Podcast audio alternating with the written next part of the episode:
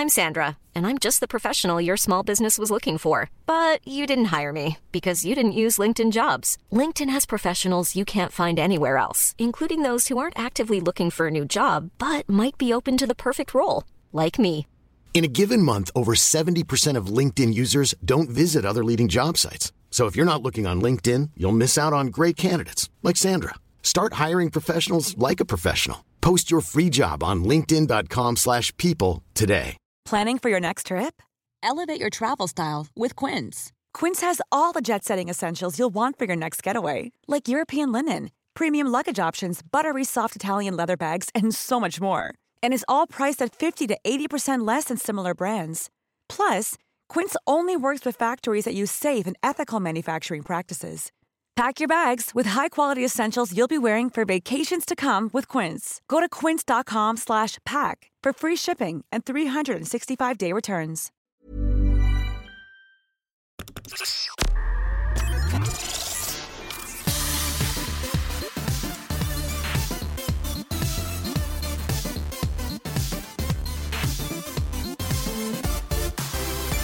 I'm Steve Mould. I'm Matt Parker. I'm Helen Arney, and this is another podcast of Unnecessary Detail. And if we're going to be honest, this whole podcast thing is just an excuse for us to talk about anything we find interesting in any level of detail we think it deserves. And today's topic is rings. I've been looking at a ring that lives under the sea.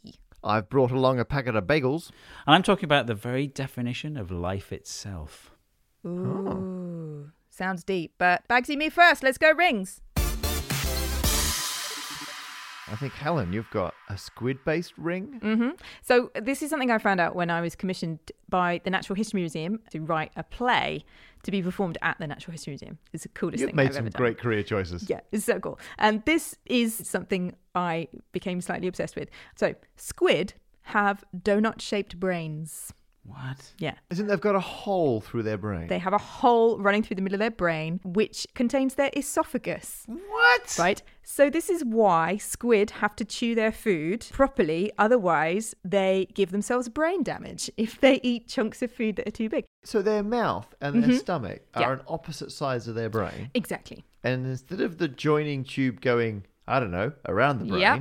It Yep. goes straight through the middle of the brain. Yeah, it's one of those quirks of evolution, isn't it? Like loads of animals have things like this as well. I mean, humans have a thing like this. Giraffes have a thing. Steve, you Oh, told well, me all, about ma- this. all yeah. So mammals have this thing called a laryngeal nerve. It, it connects your larynx, which is your voice box, to your brain, which is quite a short distance. But the nerve goes from the larynx down to your heart, wraps around one of the arteries, there, and comes back up. That's not unreasonable in a human, but it also happens in a, in a giraffe, Yeah. right? So the giraffe's laryngeal nerves are about five meters long. But why? Ask evolution, mate. So this, this is the. I mean, this is the interesting thing about evolution is like you sort of think that evolution is this amazing thing. It's kind of not. Like it's it's a great theory, but evolution itself isn't great at designing things. Yeah. So some previous animal, the Yeah. shortest distance from the brain to the larynx was underneath Yeah. this Oh, artery. and that's something, and, that, right? and Yeah. that's the fish. Right. Yeah, oh, the- okay, right. In the fish, the heart was in one place, the brain was in one place, the larynx was what became Boom. the larynx, and it would all Straight make through. sense. But then things moved, things drifted uh, over and under and round each other. And at no point did an animal accidentally have a nerve on the other side. Because- until it just because got evolu- dragged with yeah. it the whole way off. yeah, Because evolution happens by baby steps. Yeah. And you, so it's it's difficult to have a sudden jump like that, a redesign. You can't overhaul things with evolution. That's the problem. And it works. It's not that it doesn't work. It's working right now. It works, yeah. And so with, with the squid, Yeah, it works. Can I tell you about the beak though? Because the beak. I feel like we need to unpack the beak. Oh, the beak is amazing. So it's kind of the stuff of nightmares. I've genuinely had bad dreams about this since I found out about them. A, a squid beak looks like a parrot's beak. It's made of chitin, which is pretty much the hardest material known to man. It's a mixture of proteins and polymers. It's the same kind of stuff that makes insect exoskeletons and crab shells, but in the squid, it is unbelievably strong and sharp.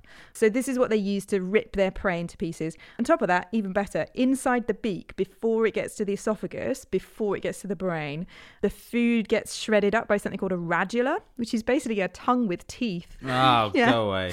And inside the kind of Ah. cheeks, there are more teeth as well. More So it's like a little On the tongue, teeth, teeth, teeth Cheeks, covered teeth. conveyor belt that just crushes the food in small bits. So the squid has resources to be able to get round its design issue of having a donut shaped brain because it's got all the equipment it needs to crush its food into tiny, tiny pieces. It fixed the issue just with more teeth. Yeah, basically, the solution to the donut shaped brain is more teeth. So, squid beaks are the reason that we know sperm whales eat mostly squid. They're basically squid's only main predator because the beaks don't dissolve in the whale's stomachs. So, when you find a whale and you look into its stomach, So it's the whale doesn't pass the beak. no, it's just full of beaks. Ah, Well, the beaks. Can you tell why I've been having absolute nightmares about You this get- recently? this happens a lot in, in nature where you've got substances that are way stronger or better or more durable than anything we could make. They're Yeah. essentially like smart materials. It's incredible. It's, humans have not been able to produce anything that is harder to deform Yeah. than a Because- squid beak. Because we don't do it one protein at a time. That's No. the difference, yeah. So we should make things that are squid beaks. Yeah. okay. Sure, if that's what you want to take away from this, that's fine. So, squid are the reason that we know how human nervous systems work. And in 1963, squid won the Nobel Prize for Physiology and Medicine. Which no, they, they only ever squid. give it. No, they only ever give it to one squid. Yeah. The squid has to be It's alive. supposed to be alive, yeah. Okay, Up to so- three squid can It- share the. Okay. It wasn't squid. It was the zoologists who were studying squid nerve cells to find out how electrical signals travel down nerve fibers in humans, and they're the ones who won it. So it's Hodgkin and Huxley and um, someone else called John Eccles. They basically got giant squid axons, which doesn't mean they were from giant squid. They were just from like your ordinary North Atlantic squid, but they were giant, right? So the thing with squid axons, which are like giant squid nerve cells, is that they're a thousand times thicker than human nerve cells. So you can basically stick electrodes in them and find out how nerves communicate from one end to another. And this had never been done before because it wasn't possible to like poke a little electrode into a human nerve cell and find out how it communicates. But they discovered that squid have these massively thick, massively long nerve cells and they can do experiments on them. That's amazing. So basically, in nature, there's this large version of what's going on in our nervous system Yeah. that you can study because we Yeah. can get electrodes on it. Yeah, that's exactly what happened. And the thing that you probably know about squid, which is the reason I can never eat calamari again, is they have an incredibly complex nervous system. And cephalopods are really smart. They've got incredibly developed eyes and digestive systems, all this stuff. Amazing. And the reason that they're so useful is because squid, in essence, their nerve cells are so similar to ours that you can basically say that it's doing the same things as is happening inside our bodies, but just on a really massive scale. Why are they so thick? Well, one of the reasons is because squid need to be able to react incredibly quickly. So their main predators are sperm whales, Which we know because of all the beaks. All the beaks. we know there's all the these stomach. and who can move at about 35 or 45 kilometers per hour. You don't think squid are capable of moving particularly fast, right? When squid are in a hurry, when they coordinate all their muscles and blast out a huge amount of water in a big jet, they can move at around 36 kilometers per hour. They can absolutely get a wriggle on if they need to. And one of the reasons they're it's jet, it's jet propulsion, is it? yeah, So jet propulsion. So they send a signal down their massive axon to contract the muscles and squeeze out all the water. Now, there's this quirky thing about physics that you'll know if you know anything about electrical resistance that there's less resistance in a thicker wire than a thinner wire. Yeah, and Like- the old cross section of the wire. yeah, cross section of wire inversely proportional resistance. So the thicker the wire, the lower the resistance. So squid nerves can communicate faster because they're thicker, which means they have The They- reaction time is better. They can get away from the whales. yeah, pretty much. Oh. What I love is that's probably just some kind of innate reaction. They're not thinking about it. There's the whale, and boom. So from the squid's point of view, suddenly they're- a second later there are ten meters that way. Yeah. no idea. Like, How'd I get here? Oh, there's a whale where I was. Good, good. Yeah.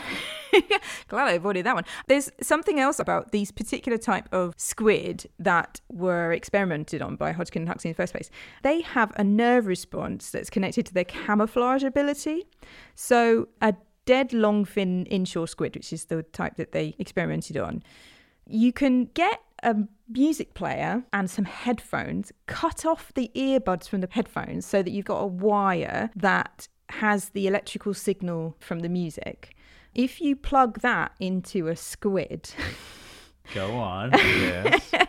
when the bass kicks in, the electrical signal from the music will trigger off the chromatophores. This is a dead squid. Yeah, so it's a dead squid, unfortunately, but its ability to camouflage itself is based on these chromatophores in different colors, which it uses electrical impulses to open up and reveal these colors. And that's how it creates these different combinations of colors. But if you put a music signal That's enough to trigger this process. yeah, it does the same thing as an electrical nervous signal, but it's an electrical music signal. You can basically Disco. disco your squid. That's amazing. Why That- is it when the bass kicks in? Maybe it's just got it's got to be that low frequency. It's I think that's the current or the whatever the the voltage or the current is on the right threshold to trigger off the chromatophores. so and I'm so like, scientists have done this. yeah, yeah, I've seen videos, uh, Mm-hmm. and now I'm like, how can I get hold of some old headphones and a squid? Yeah. I really want to do that. You've stopped eating squid. Um, But- I, But yeah. but you procure a dead one for your own that's fine. entertainment. something else I found out: squid can't be farmed or bred in captivity. So any if you want to do any kind of experiments with squids, you have to go and get them. You have to go and get them. Why is that? They don't survive in captivity. They can't be bred. Gosh. And that's why the examples of them are so rare. So that's why there's this eight and a half and a bit meter giant squid in the back of the Natural History Museum. Because it's a big deal to have one. It's a huge deal, yeah. Yeah, one that's quite a big one. They can grow bigger, but that, that's a particularly fine example. When squid die, they release ammonia. So when they did the dissection before preservation, uh, the whole Natural History Museum smelt of wee. that's quite a joyful fact. That's the excuse that the, uh, the researcher gave anyway. Yeah. This podcast is part of the Acast Creator Network.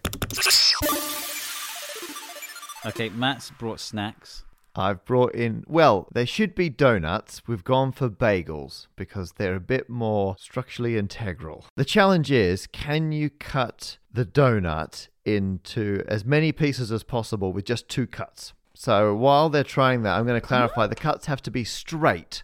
In mathematics, we would say you're dividing it up uh, by using planes, so uh, like a flat surface, which you're just going to A plane intersecting a torus. yeah, yeah. You're you're allowed up to two planes intersecting the torus. What's the maximum number of pieces you can get? Well, I'm thinking four. Yeah, Well, it feels okay. like four, doesn't well, it? Yeah. what's the most you can get with one? Two. Two. Yeah, you're right. Absolutely correct. So if you there's several ways you can cut it. So Steve has got his knife coming down straight down to the donut. So you're going to have like a C on one side and the mirror image of a C, most of a D, I guess, Mm-hmm. on on the other side. The other option is what Helen's doing, which is like slicing it as you would if you're going to toast it. So you're Which slicing it in is what I intend to do. I'm looking at that slice that I was going to do and the one that Helen's going to do. I feel like once I've done that, I can, I can, vi- in my mind's eye, I can see the second slice coming in, and I'm not, I'm only getting four, Uh, well, and I assume it's got to be better than four. It's otherwise, six. it's a super six. Six. You should be able to get six different pieces with just two cuts. Spoiler: both your first cuts aren't going to work. How What about it- like this? Oh, that actually, yep, that's it, Steve. Okay, so I took that normal straight down cut, like I was slicing a cake or a pizza or something like that, and I just angled my knife. So the first Yeah. cut gives you two wedge-shaped horseshoes. Then, if you think about it, because they're shaped like a U, if you just had one of them, a single cut would cut two end bits off. Yeah. So you've just got to do that. So you cut two end bits off both of them, and that gives you an additional four d- pieces, oh, which Steve has just done. So combined with the original two, you've now Oh my got six gosh, I pieces. have made six. Yeah, six done. For three cuts, you can get thirteen. Shut up. no. Yes. You're joking. These are the the number of pieces you can get when you divide a torus up or a donut with planes. And there's a whole family of maths problems which are what's the maximum number of pieces you can cut given baked product into with it's dividing space with planes is the actual thing we're doing here. And the the classic is a cake. If you got a cake, a bunch of cuts, how many pieces can you get?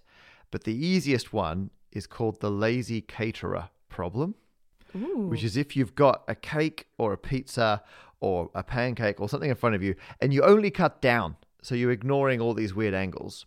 If you're just Yep. cutting straight down with a certain number of cuts, what's the most number of pieces you can slice something into? Well, not the one where they all go through the middle, because surely you're missing out on bonus slices. Exactly. If you all go mm. through the center point. Yep. So in fact, each time you've got to stagger it. So the first cut is always two because you're just cutting it in half. The next time you can cut through both those pieces to then get one more each. So you get two more, so that's four. The next time you're like, oh, what are we going to do? And you can actually cut through three, maximum of three at once to give you three more pieces. Ooh. And the next cut, you can cut through a maximum of four at once. To get Doesn't it follow more. this really nice pattern until you get to like the fifth or sixth cut? Like it looks like it's a geometric progression, and then you get That's to. what. Oh, you're thinking of regions in a circle. oh, okay. when you draw lines across it, which is very, very similar. And that's the one that looks like it, it goes one, two, four, eight, and there's like it's 15 instead of 16. Uh, or something like that, yeah. And this one has got some very similar patterns in it. So when you're slicing up your pizza or something, a lazy caterer, it's the triangle numbers. It's one plus two plus three plus four plus five, but with one bonus one. Because when you start with the thing, the first cut gives you the thing plus one extra piece. And the next time you get the thing plus one plus two. And so it's the triangle numbers. With an extra one, one. on every Yeah. level. Yeah. Right. And the donut, this one, you can compare this to cutting a cake without the hole in the middle. And the hole in the middle can just be considered an incomplete cut. Because the hole is as if you've cut through, but you didn't cut all the way through on each of the sides. You've just cut the middle bit.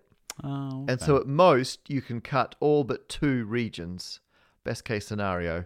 So the donut cutting numbers are always two less than the equivalent cake cutting number because you get this weird half cut in the middle. I'm genuinely hoping that people are listening to this whilst going round a supermarket and have now got either bagels or donuts Do- I mean, in their basket. I mean, cutting baked goods is uh, audio gold. I hope Yeah. everyone's enjoyed that. Uh, but yeah, get a donut, get a bagel. See if you can. Three cuts, you should be able to share it between 13 people, but they will not be equally happy. Sounds like this idea that you've got two people, you want to share a thing. The best way to make sure it's fair is one person has to cut the thing, the other person gets to choose the slice. That ensures that the first person cuts fairly because the you know if, Yeah. if they leave one bit too big, the other person's going to get it. There's an equivalent algorithm for three it generalizes. people. Yeah. you can have n people. So that's the one cut, one chooses. Yeah. And there's interesting ways of defining what fair is. So I think the definition for that is everyone's convinced they have their portion or more of what was being shared. Because if you cut first, yeah. you're going to cut such that you're happy that it's exactly 50 50. And if I'm choosing second, I'm going to look at it and either I agree it's 50 50 and I just take one, or if I think one's bigger than the other, I take what I, I perceive as the bigger one. So you can actually end up with more perceived value than what there was in the original object. Mm-hmm. Because I might go, oh, that one's slightly bigger. And you're like, this one's exactly half. And now we're in front. There's another family of solutions called the moving knife solution. So if we wanted to share this bagel here, I'm just going to grab the knife, between three of us, I'm going to start moving the knife continuously. And the first person who says stop gets that bit.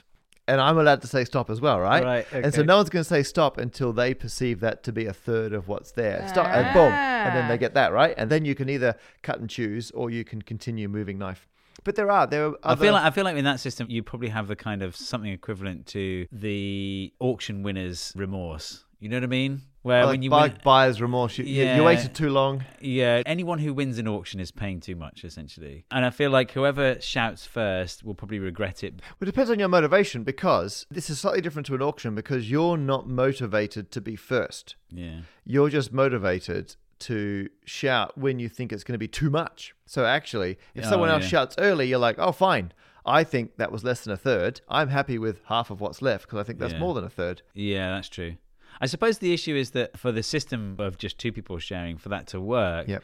the assumption is made that the cutter is a perfect cutter, or at least they perceive themselves to be a perfect cutter. Because in actual fact, what happens is you know you're presented with a brownie or whatever, and you're the one that has to do the cut, so you have to Yeah. get it 50-50. You cut it, and you go, oh bollocks. That's true. In theory, there's no motivation to game these systems.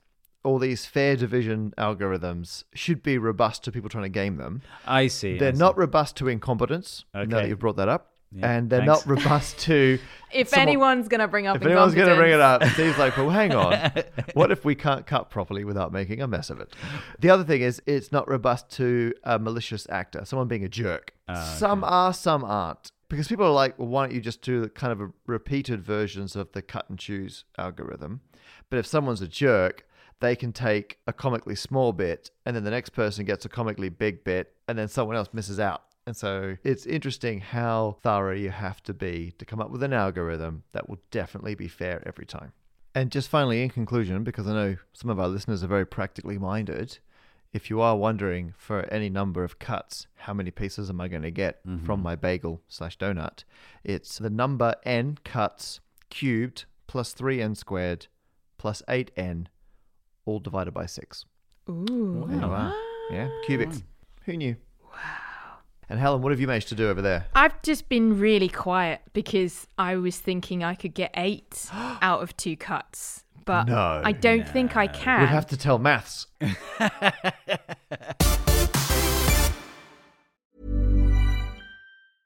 Hiring for your small business? If you're not looking for professionals on LinkedIn, you're looking in the wrong place. That's like looking for your car keys in a fish tank.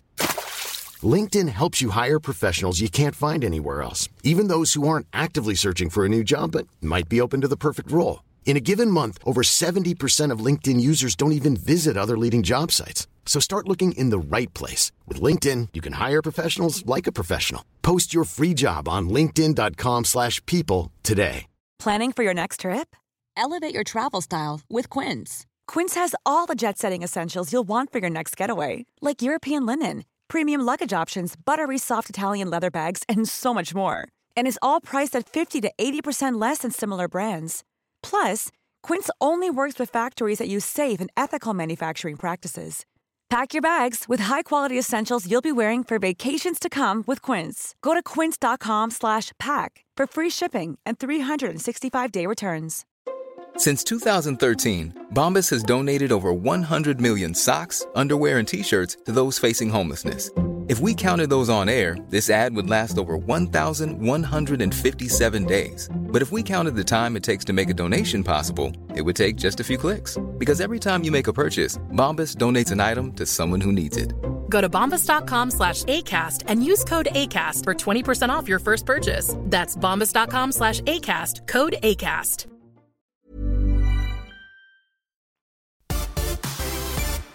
Steve, what have you got that's ring shaped, donut shaped, bagel shaped? Well, I'm actually going to talk about the ambiguity of the definition of life. Wow. So, how do you decide whether something's alive or Is your leaping off point the circle of life? It is. ha- It is not. No. So, how do you like? What's the sort of traditional definition for something that's alive, or as opposed to something that is non-living? It can ah. replicate? Replicate's really good. So there's this, you know, Mrs. Gren thing. Yeah, I was going to say Mrs. Gren is like Yeah. movement, respiration, yeah, something, something, something, something. grow, respire. I like this re- reproduction thing, things that reproduce. You probably want some kind of variation in the reproduction so you can have evolution and things like that. But then I suppose you could argue that an algorithm in a computer is alive if it reproduces, like a, a computer virus is alive. So it's difficult and it's actually quite hard to define what's alive. Like, is a virus alive? Most people would say no, that, as in that's the accepted definition. Because a virus can't exist outside a host. Yeah, but then a parasite can't either. I mean, it's interesting, isn't it? Like, I would probably say that a virus is alive just about, even though it's essentially a handful of molecules. It's just a chunk of code It's a chunk of code. That's exactly that right. takes over the machinery in a cell. Yeah, that's right. So anyway, you, you've got all this ambiguity. Mm, You're not so sure, right? I mean, Mm. it's difficult. Uh, So I want to just share this example that I think is really cool, and it's a ring of DNA. So think about what what is replication in biology? You're essentially replicating genes, right? So you can think of yourself, you can think of your body, you can think of any organism as really just a machine that is there to facilitate the copying of your genes. And I do. And that's how you think. And that's good. I'm glad that you think about yourself in that way. So, for example, a bacteria, it's they've got their the genome. It's a, a jumble of genes, and whenever the bacteria splits into two bacteria, you've got a copy of the genes, and that's the the the whole point of the hmm. bacteria cell, if you like. Except that next to this jumble of genes in the bacteria, the bacteria's genome, you've got this circle, separate circle of genes. Sometimes Just like a ring of a, DNA a ring or of whatever. DNA. Just loose. Yeah, just floating around. Just rolling around. Sometimes. And this ring of DNA codes for the ability to make a little tube. So, you know, this like so so DNA codes for proteins, Yep. and those proteins do things. Then they, they fold or join or whatever. join up together. Chemistry, chemistry, chemistry, chemistry, chemistry. Oh, uh, biology. So, um, Oh, look, we got a tube. yeah, and so this tube pokes out from the bacteria, and eventually, you know, it's everything's jumbling around. It knocks into another bacteria cell. It could be a completely unrelated bacteria, and it will attach to this other bacteria. The ring of DNA also codes for the ability to make a copy of itself as in you know it will be it will be copied by the machinery of the bacteria and then that copy will be pushed through the tube into the other bacteria And that's all it does. what? that's what it does There's no benefit to the bacteria. No It's no not possibly- detrimental. it's not detrimental either well we'll, we'll get into that okay, but it's it's a ring of DNA yeah which then generates these enzymes or whatever, yeah and a bunch of them form a tube, yeah and a bunch make a copy, yeah and then and then some other machinery that it makes uh, pushes the transports it- copy through the tube. That's great, and that's all you need for life. yeah It can duplicate and spread. So what is it? Is it alive? Is it alive? Is it? It's not a virus. It's not really part of the bacteria because it reproduces independently of the bacteria. It's just like a flatmate. Yeah. yeah, a flatmate who then copies itself into the flat next door. We've all had a flatmate like that. They they don't contribute. They're not helping, but they're not detrimental. Is it more like the flatmate's partner who has built a tunnel from their flat down the corridor into your flat and then insists on leaving their pants on the radiator? well, it's interesting that you should say uh, leave their pants on the radiator because you were talking about like is it uh, beneficial or detrimental. One way it's beneficial is through horizontal gene transfer. So the thing to know about all this kind of molecular machinery is that it's messy. It's like really stochastic. Everything's just bumping into each other, and you hope that the right thing happens eventually. and because things happen all the time, eventually Yeah. it will. Enough. it- this happens. because things are bumping into each other all the time, and eventually they'll snap together into the right arrangement. And so sometimes this ring of plasmid will be broken open by some machinery, and it will be inserted into the genome of the bacteria. And then Ooh. later on, it will be pulled back out again and reform the ring.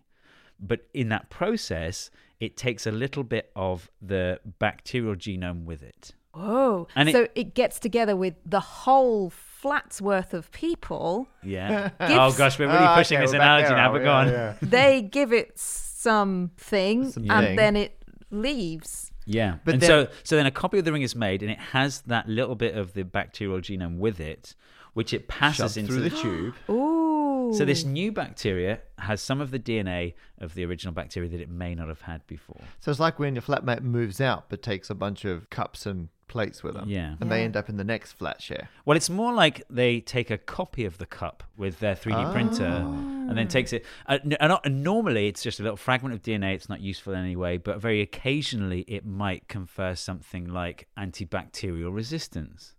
And this is why antibacterial resistance can spread so quickly. It's through a process called horizontal gene transfer. So, obviously, vertical gene transfer is parent to offspring. Horizontal is side to side. It'd be like if we shook hands and suddenly, you know, I had receding hair, uh, or Just off the top of your head. Yes, yeah, literally. You Um, jerk. Whoa, one of your housemates has done that to you? yeah, it's, uh, yeah. Um, there are other forms of horizontal gene transfer. One is mediated by viruses. So, in a similar way, viruses hijack the uh, reproductive machinery of, of cells. And sometimes, when the new bacteria capsids, the virions, the particles are being built, they'll take a bit of the bacteria um, Ooh. DNA with them, and they'll take it to the next infected cell. So you get horizontal gene transfer that way. You also get it just when a cell dies and it spews their DNA into their environment. Sometimes some of that DNA will end up in the cell of another bacteria. Is this like when people were like, well, what's the point of sex? Why have sexual reproduction? And it's because if you didn't, if you have a, a beneficial gene comes into existence, mutates into one organism, it's only going to go down to its offspring.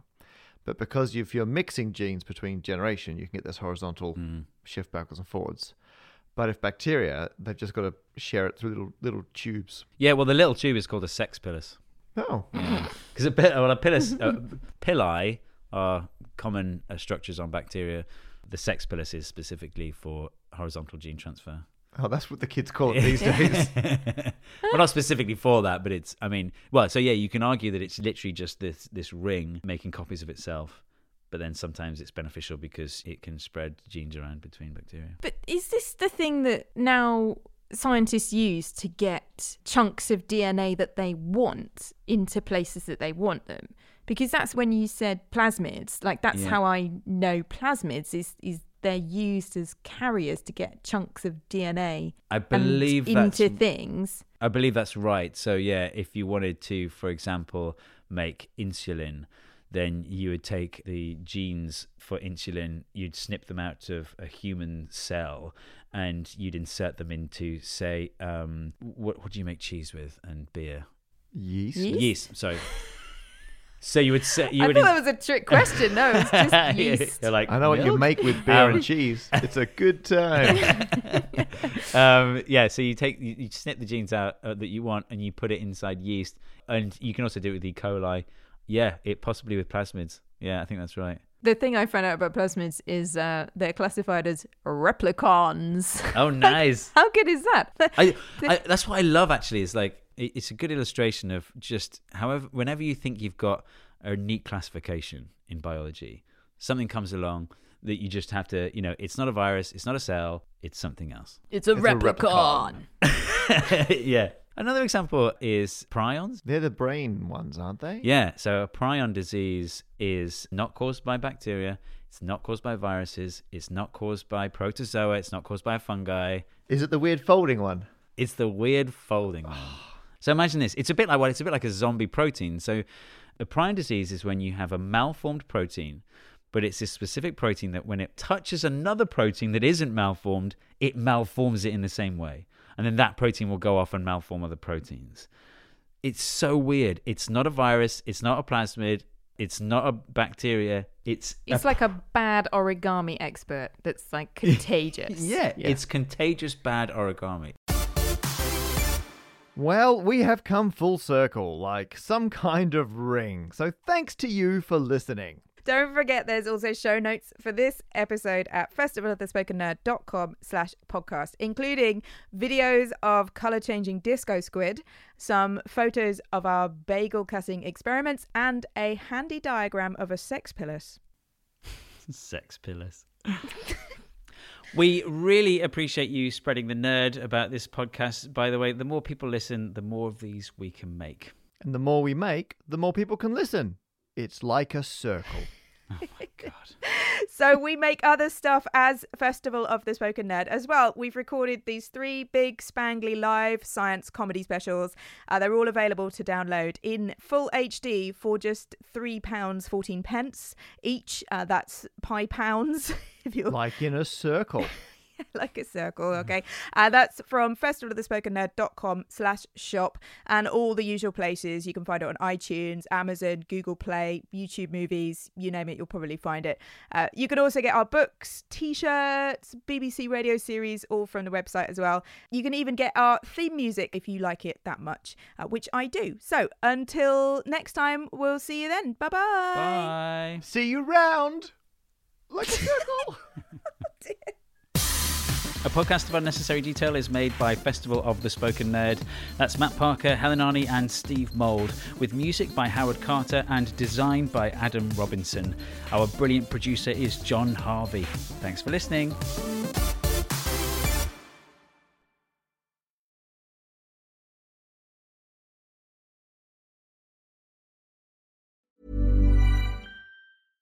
Hey, it's Paige DeSorbo from Giggly Squad. High quality fashion without the price tag. Say hello to Quince. I'm snagging high-end essentials like cozy cashmere sweaters, sleek leather jackets, fine jewelry, and so much more. With Quince being 50 to 80% less than similar brands.